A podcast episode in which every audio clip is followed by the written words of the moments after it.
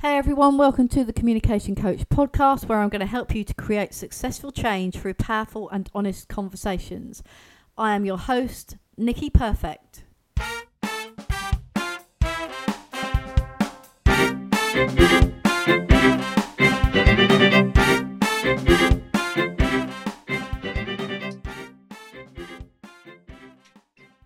Hi Jo, uh, welcome to Conversations from the Coffee Shop. I'm so pleased to have you here. You have, in my opinion, what is an amazing story and also links in very well with our communication podcast and the aspects of communication with people. So please, over to you. Share, please share your story with uh, our listeners and with me. That would be great. Thank you.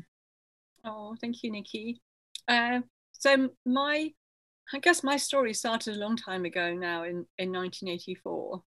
Um, when I was twenty-seven, and at that time um, I was someone who very much believed that peace was possible in the world, and I was passionate about creating a world, and I, I, for me the way was through inner peace. I used to meditate, but on the twelfth of October nineteen eighty-four something happened that changed how I saw the world.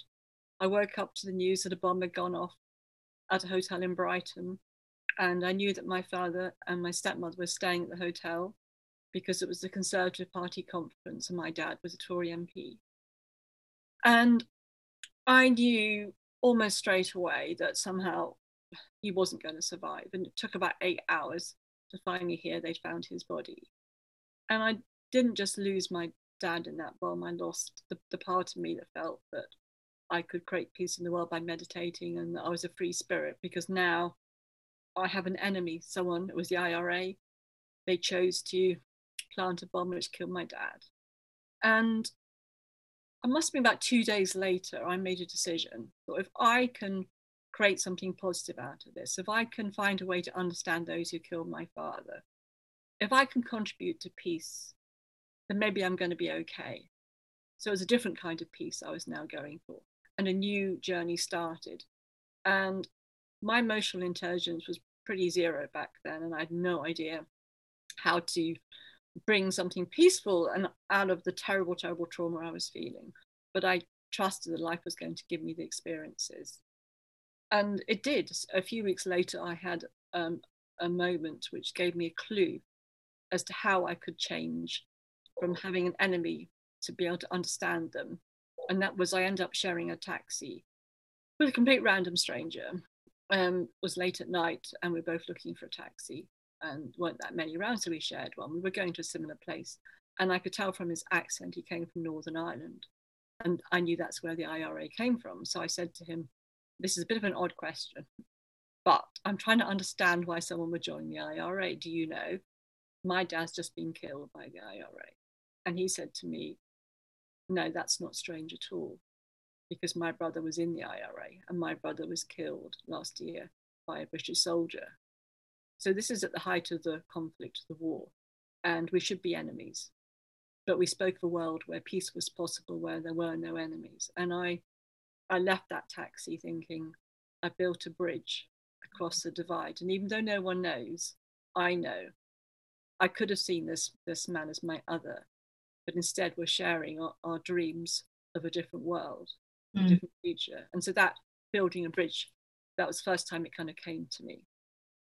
And I travelled to Northern Ireland in eighty-five and eighty-six and met many people, and it was the most extraordinary time to be there as an English woman, a young English English woman. But I learnt loads, but it wasn't that safe for me to be there. Um, and it was only in the peace process that my life changed again. In two thousand, so it was a long time now, sixteen years after, I got invited to the first support workshop for people who'd been affected who lived in England. And there were many of us in England, but because we all lived all over the place, um, it wasn't like we could ever meet, or we didn't know, know of each other. So I started attending a workshop program in, in um, the Wicklow Mountains, south of Dublin. And that was an amazing time to deal with the trauma, which I'd completely um, suppressed and hadn't really processed at all. Um, We were offered no support back in eighty-four. I mean, there was nothing. And therefore, I, I did not have the means to process that level of pain. So I suppressed a lot of it. And during the year two thousand, it was a very amazing time where I felt some rage and pain and let it go. And I changed a lot. And um, in, would it be ninety-nine, the one person who was sentenced for planting the, the Brighton bomb came out of prison. And I didn't know he was going, coming out of prison. And I, and I remember when I saw it on the T V being, being quite angry, thinking, it's all right for you, you've got the rest of your life back. My dad can't come back. Mm. But then thinking this is for peace, this means less people are going to be killed. So I, I welcome it. And the idea of meeting him um, became quite sort of like strong, and it was something I wanted to do, but I didn't really tell anyone. It took me ages to start telling people, because people would have thought I was completely like, you know, bonkers for wanting to meet him.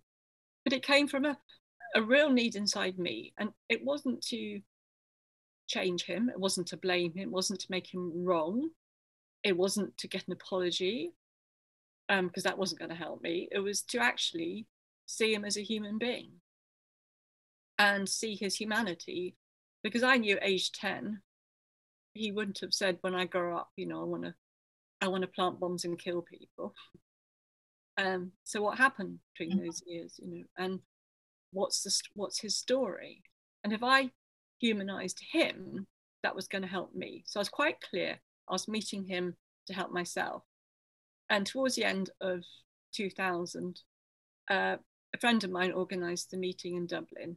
Now, I do restorative justice work, and, and it's all about, you know, preparation, having facilitators, safe spaces, nothing, broke all the rules. I'm literally going off on my own from where I lived in North Wales to Dublin on, on a ferry to meet the guy who killed my father. And I was terrified, absolutely terrified. I didn't want to blame him, but how would I feel sort of sitting with him? Now, I never told anyone, so I didn't. I wasn't worrying about what other people were going to think. At least I didn't have to worry about that. I was just myself, and that was big enough. I mean, it was hugely, hugely challenging. But what was odd is there was a something like a still part of me that I trusted, just really wanting me to go, that impulse, and I trusted that impulse. And I remember, I remember so well that first meeting, and um, I was in someone's kitchen, and and there were lots of other people around. And I remember him walking in, and I got up and shook his hand and thanked him for coming, and he thanked me for inviting him. Mm. And we went to our own room, and those it was three hours. And I, looking back on it, I was more present to him than I think I've ever been to anyone in my life. I was completely present. I, I listened to him. I was curious. So he started off by giving me a lot of political righteousness, you know, how the Catholics were badly treated and what the English did, and talking about events that I knew a lot about. And I had met other men in the I R A, and I was prepared for that. And he did come with a righteousness, almost justification, like this was a strategy that enabled them in the end to be heard. And therefore for him, it worked. And I, I knew he was going to say that. And it was also hard to hear it, because he's basically justifying killing my father. But I'm curious, I'm curious as to what else is he thinking, feeling. And I actually shared a poem I'd written for him. And I think that's the beginning of him being disarmed.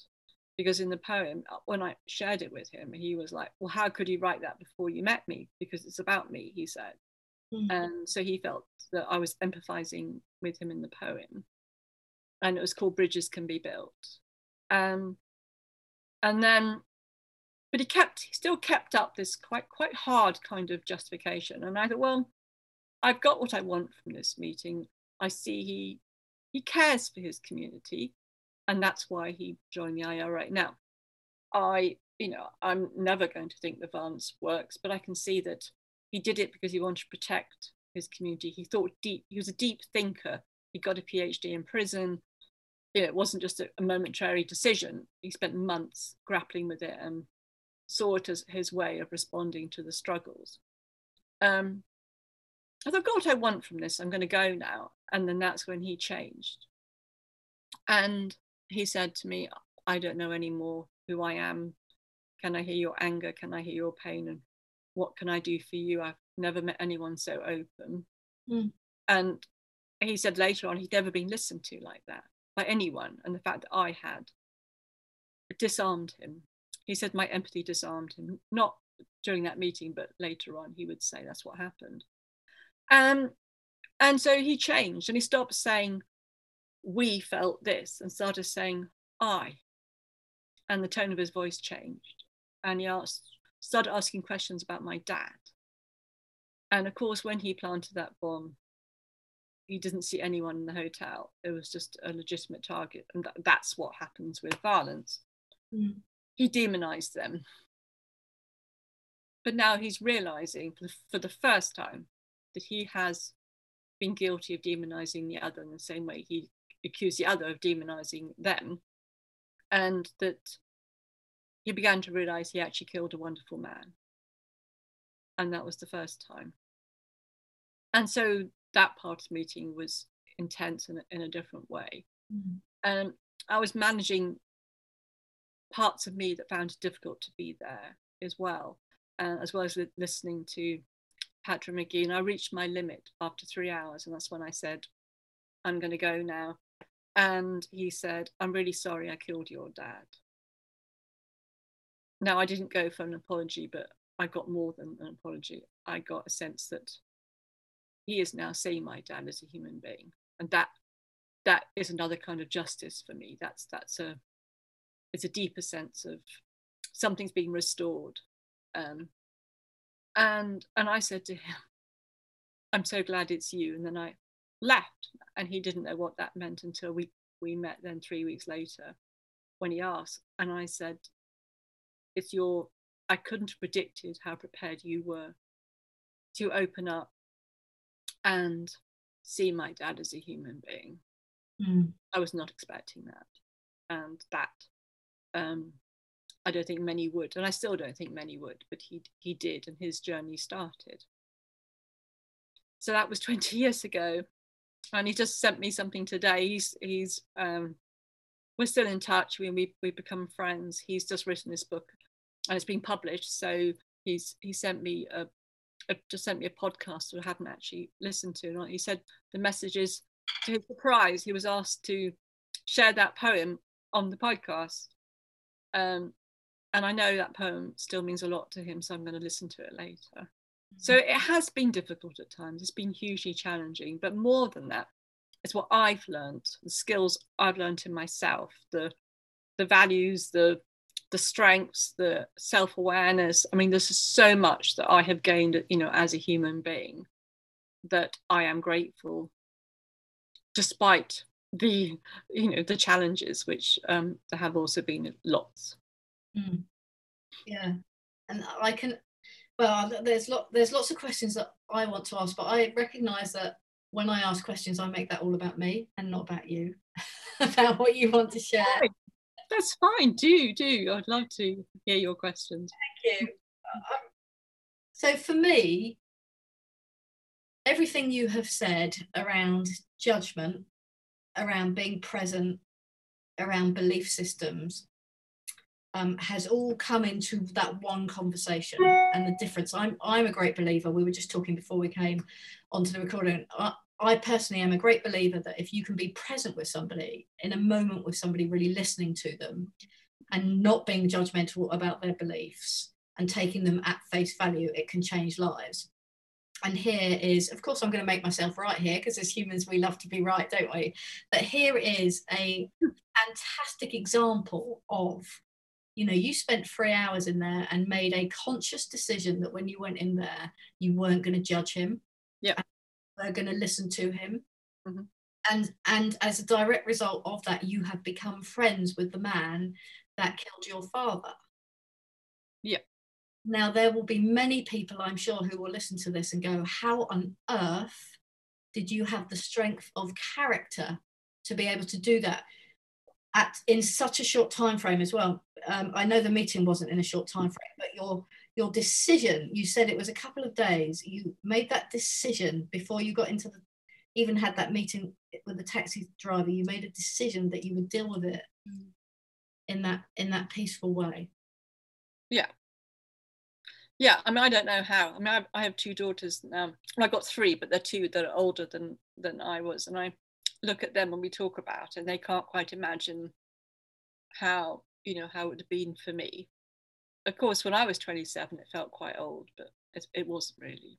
Mm-hmm. And I think it's because I, I cared so much about peace. I thought about war. I, as a teenager, I would have grown up with Vietnam on the T V and Northern Ireland, and I hated it all. And, um, you know, if, if I'd been born now, that I probably would have done peace studies at university, or I would have done a positive change maker program for young people. But of course, we didn't have that back then. You know, it was before, um, yeah, there were other people. I, I did feel quite alone in having these concerns um, so young. Mm. And I, I found meditation as a, a way to feel like I could contribute to the world. Um, so that's why I think I chose this direction. Um, med- I knew meditation would never be enough, um, because now in the real world, people get killed. And that was the wound I was addressing. And I think I had to in order to survive. If I hadn't made that decision, I'm not sure I would have survived. You know, I, I think I would have gone under and given up on the person I had been, and I don't know what would have happened. Mm. So I, it was, in a way, it was a selfish, it was to make myself feel better, because now I have a purpose in life. Yeah. Uh, and, um, we were, you know, I just said about asking questions about human beings, we are selfish. We come at, at life from our own selfish perspective, and yours was yeah. to him. And there's absolutely nothing wrong with that at all. It's just about being aware of that, isn't it? It's just about yeah. being aware that what drives you might not be what drives somebody else. And sometimes when we have those conversations, especially around where we're challenging somebody's beliefs, and, and, and in this case, uh, the belief was so strong, uh, um, he, he was willing to kill for his beliefs. And that still goes on across the world. And I know, you know, that you do a lot of work across the world, recognising that and talking to people and sharing those experiences that we've had to make people more aware of conscious communication and being with somebody. So, I mean, it's a fascinating story. But what what happened next? So you've you've met him. He's obviously written a book, and and now you often um, talk with Patrick, don't you, on stage about what was happening for. For both of you there. And it- yes, we have done. I don't know what's going to happen now. Um, things are changing, but in the last twenty years, we've shared platforms over three hundred times mm.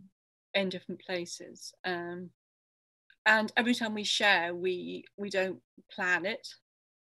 We just start having a conversation, like a private conversation on stage. And then there's always a lot of time for questions and responses. And people then make it their story, because everyone's got stories of being hurt mm. and hurting. We've all hurt other people as well. And everybody's got stories of relationships being broken down. And we're not there to offer solutions, but through sharing our story, people then get in touch with some of their own humanity, or, or something happens.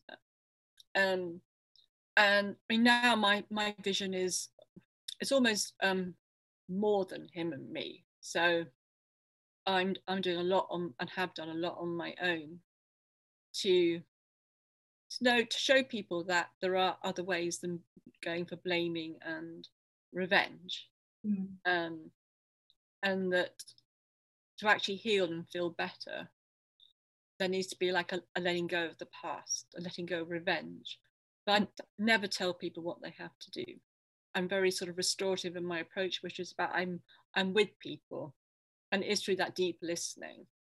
And so I do a lot of one-to-one listening. I also do um, workshops. I'm I'm creating courses in my process. Everything I've learned, I'm passing it on to other people. But in a way, it's not about big PowerPoints and this theory. It's, it's about um, someone said there's like it's like a gentle transformation, which I quite like. So it's where creating a space where people change, because what I've learned is that change happens when people feel it inside themselves and they feel safe to make that change, not because people tell them to, or as you said, judge them. Um, and it can't just be from the head, it's got to be the heart and the emotions. Um, and I'm, I think I'm a very emotional person. And so that's, that's the area that I help people create change. And I'm not scared of emotions, you know, I'm, I'm, it's something a lot of people get really scared and want to shut down if someone gets angry or upset. And I'm, um, now I, I've changed. I, I'm, I, I can hold people in, in their emotions. Does that make sense of, of, of a way of being? Yeah. Yeah, no, that ma that makes perfect sense. Um, yeah, and that's interesting because you said that your younger self was very unemotionally intelligent, and so, so some of the things that you've said around going over and approaching life in the way that you approached it. It's interesting that you use that statement when, from an outside perspective, it would appear that you were very emotionally intelligent, that you, you were able to go in for that very early three hour conversation. Well, it was fourteen years after. Yeah. Yeah.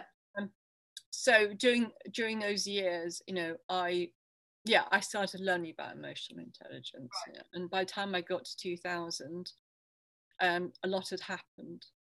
You know, and lot's happened since then. You know, now I would say that I am strong in the whole area of emotional intelligence. Mm. Um, but it's like, but I, I wasn't, my childhood, my mum um, always says that we had two emotions. One was joy and the other was tiredness. So I would think I was tired a lot as a child because I was really naughty in, in there. And so, you know, as always, oh, Jo's tired. Now, of course, there's a whole range of emotions that children feel that we feel. And yeah. I, one thing with my, with my daughters, I did a course and I trained in something called parenting, which doesn't exist anymore. And it was all about acknowledging children's emotions and validating them and giving them space to feel and not labeling them and describing their behavior. All the, everything I've learned about conflict transformation and being present came from those when my daughters are very, very little. And mm-hmm. I'd like practicing on them. And, um, that I would do so much acknowledging, and and that was one of the, you know, as parents, there's always like things you wish you could have done better. I've got loads of those, but I I did the acknowledging emotions well, and that also helped me with mine and, and the whole world of emotions. But it, I learned about it. It didn't come, I couldn't draw on my own experience as a child, you know. And I would tell them, you know, we are a no blame house, so they kind of knew that, you know, this isn't about making anyone wrong. But then if, if ever I did get into blaming them, which I did, you know, I remember one time, really bad time, so stressed, and they were all upset with me because I, I was nasty.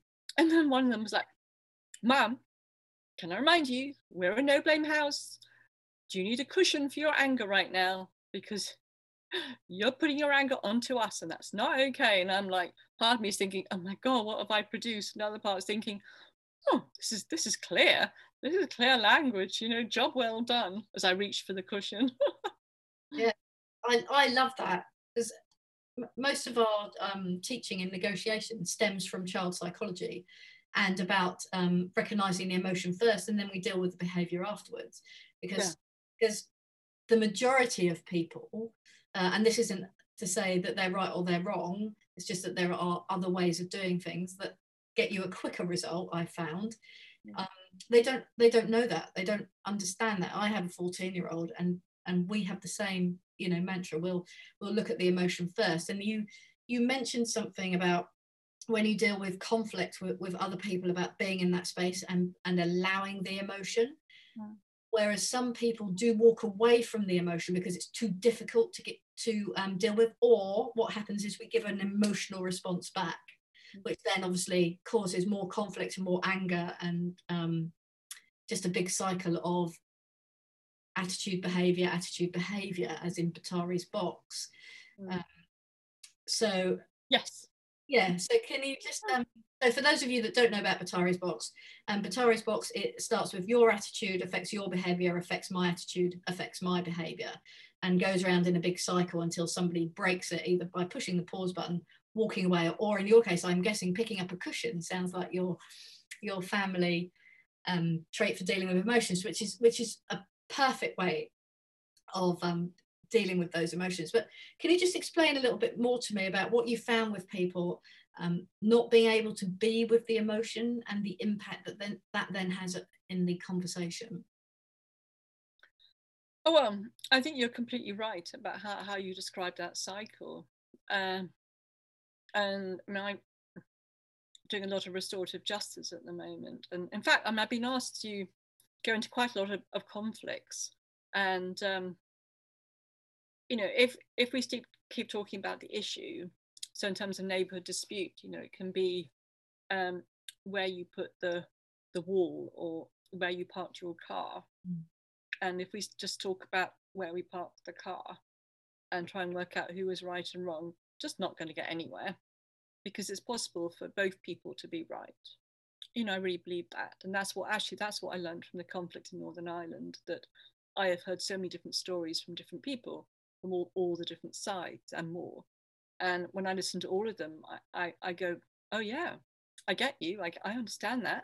You know, I hear what happened to them as children and then teenage, and you think, yeah, you know, I understand why you do, I'm with you, but then there are all the different sides. So how can that be possible? And so I think that's that's when I realized that sides don't exist, you know, unless we, we create them. Um, and so when I do my neighbor dispute, I, I'm able to empathize with both sides. And as a restorative practitioner, that, that we, that's the nature of our work.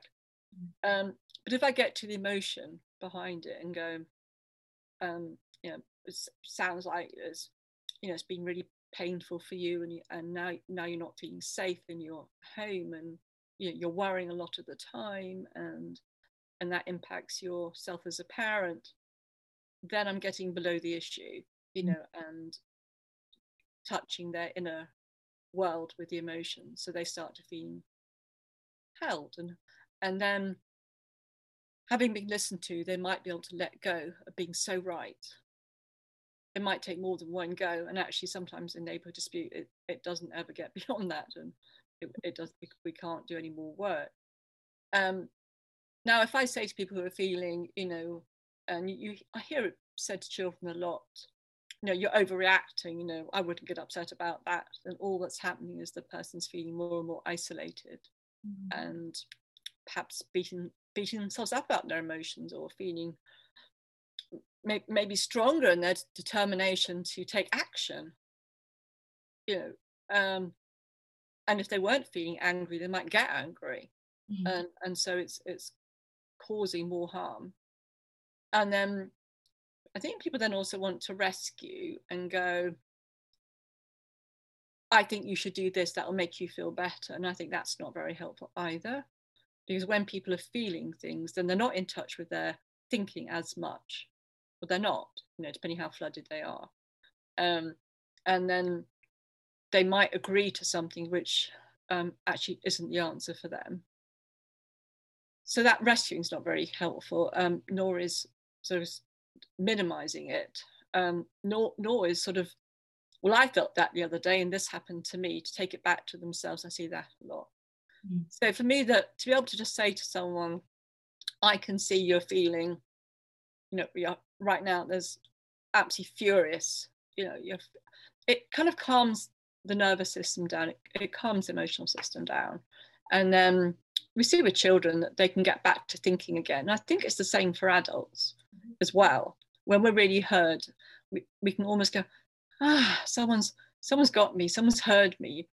And then we can get back in touch with, what do I need to do right now, you know, in order to in order to feel better? What, what What else can I do? It gives that space, and it's that space which I think we all need right now. I'm doing, I was doing, I haven't done them for a bit, these pop-up Zooms, where I call them pop-up caring Zooms, just asking people how they are and then holding them in, in whatever they're feeling. And I think more, more than ever, we've got people who just need to be really listened to. And I'm doing a lot of listening to young people um, who are going through so much, well, trauma, I think, trauma. from the last year. Mm-hmm. So yeah, so I always say in my courses, if someone's f- got, showing emotions, that's what you go for, head for that. And you know what, if you get it wrong, if you say, oh, you're feeling really angry, and, and they go, no, I, actually I'm sad, it's fine, doesn't matter. It, you know, it's, if the words are wrong, don't worry. It's, it's that preparedness to speak. Is that, I do, you, you can relate to this because of your work and your experience? Uh, no, I can totally relate to this. And um, and but but when you put it into practice, it, it is so true. It's that being in touch with somebody's emotions at a deeper level. Mm. Uh, so we always say, say what you hear and say what you see, because that way you never take the conversation onto you and what you want. You keep the conversation on that person and what they're going through at the moment. And um, if we take you back to that first three-hour conversation, mm. sounds to me like, because you were in that, able to deal with the emotions and be in that emotional space with him, mm. there was no there was no conflict in the conversation. It was a conversation where he he recognised how you felt, you recognised how he felt. We're both able to see each other as human beings who had very strong belief systems and values in your own rights, and then to take that forward and create a whole new world where you can share through your story and your purpose now, and just help other people in their lives. Because I don't know about you, but I believe this should be taught in schools, because if you teach skills to the young kids straight away, you help them to understand what's happening, and then they then go into adulthood. Really help them there. So yeah, what, what are your thoughts around that? You talked about young people, and obviously it's an incredibly challenging time for young people at the moment. So yeah. Yeah. No, well, I, I work in schools a lot even now, um, and I yeah, I mean, there are some people doing amazing work at the primary level in in this whole area. You know, and we need to work with parents to help them understand a different way of parenting, and um, and I, I mean, I'd like to take this to a government level as well, because it's got implications of how we do politics. Mm. It's implications how we do our prisons. It's how, you know, how as human beings we live with each other. And I, you know, I would love for the world to be more, whether you call it restorative or more emotionally intelligent, to under, to understand, you know, the the power of empathy rather than I'm right, you're wrong, and because I believe you're wrong, that gives me permission to hurt you or not care. You know, I think if we do empathize with each other, it's going to be much care, more caring, kind of just world. But it's very hard to to leave the I'm right, you're wrong, you know, and I'm, I'm so right, you know, I'm going to prove it to you. You know, I mean, like, I obviously don't agree with Patrick about the use of violence, but I've let it go. I've let go of, well, I guess, of being right and making someone else wrong. Um, I just don't find it very helpful. But it doesn't mean that sometimes I want to go back to that, take that position. You know, I, I can still get really angry with people. Um, so I'm not I'm not always like that. But that's my aim, and that's that's how I, I see we all have that in, in us as human beings, to to move into beyond right and wrong position. Mm. Yeah, it's um it's interesting, because we we know we like to be right, you know, and we, and we know we'll listen for things that make us right, mm. and then we'll use it against the other person. We we call it a, a combative listening, where you listen to be right and only take the information that you want, because it makes us feel valued and validated. And often we'll end up surrounding ourselves with people who have the same values and belief systems as us to be valued and validated. So how do you how do you take your restorative conversations in neighbourhood uh, around parking cars? And I think I know where you're going to go with this, but just for our listeners, how do you go from that to going over to a war zone and having conversations um, with people on opposite sides who are physically at war? I can already see the similarities as I'm actually speaking it out loud, because you are at war with your neighbour. But but please share it, share your views on that, Jo. Well, it's. It's very, very hard to have these conversations in the middle of war, because we have to have safety. Mm. So I would really want to have the conversations before people start killing each other. I mean, in, in the, the legacy in Northern Ireland or from Bosnia of pain and trauma is huge. Mm. You know, and, and I think we're still dealing with the trauma of the last World War in, in the U K. I think people are still feeling it, but it's still being passed down. So certainly, you know, in the, in the middle of war, that's not the time to be having these conversations. And um, there's definitely research to shows that conflicts that have been resolved non-violently, um, the peace process has much, much um, more evidence is going to be sustainable and last than those that have used violence. Um, so um, there's amazing work being done, like in Rwanda, bringing people together. I'm involved in, have been to Palestine, Israel, where families are bereaved, bereaved from both sides meet and have amazing conversations. And so it's a long time since I've actually been to another conflict, because I haven't moved anywhere for a year. But in the old days, you know, for me, my story is about, it's almost about a, a way of them seeing their conflict expressed back and reflected back in a different way, because they're not going to be triggered by the same things um, that people in Northern Ireland, like Northern Ireland is the hardest place for me to go because it's such a trigger even now. But if I go to Palestine, Israel, then it's, chances are there's no one sitting there who's going to be personally triggered. And that, I think, is the the strength of, of people from different conflicts traveling around and being able to hear the same, it's the same issues, but hearing it in a way which isn't going to trigger.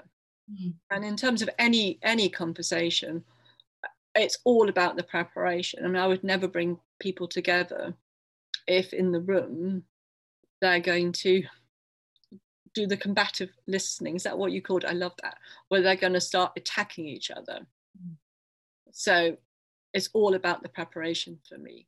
Mm. Uh, it will take as long as it takes, because if I am a, working as a facilitator, then I'm responsible for the well-being in that room, and that no one's going to be re-traumatized, mm. and that people are going to listen to each other.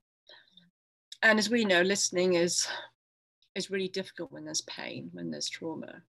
Um, and so I would have to risk assessment of whether that is possible. Um, and I think when, I mean, you know, when, when people can listen to each other who would have seen each other as enemies, it's the most amazing thing to happen. It's miraculous, it's wonderful, but actually it requires work. And if I think back to myself, I did my own preparation. I did my own risk assessment. I had enough self-awareness to know what to do with the parts of me that wanted to blame him or judge him. So I was intensely listening to myself. Um, and I knew how to manage my own expectations. Um, so um, in fact, someone analysed the language of my second meeting, mm-hmm. because it was, it was filmed.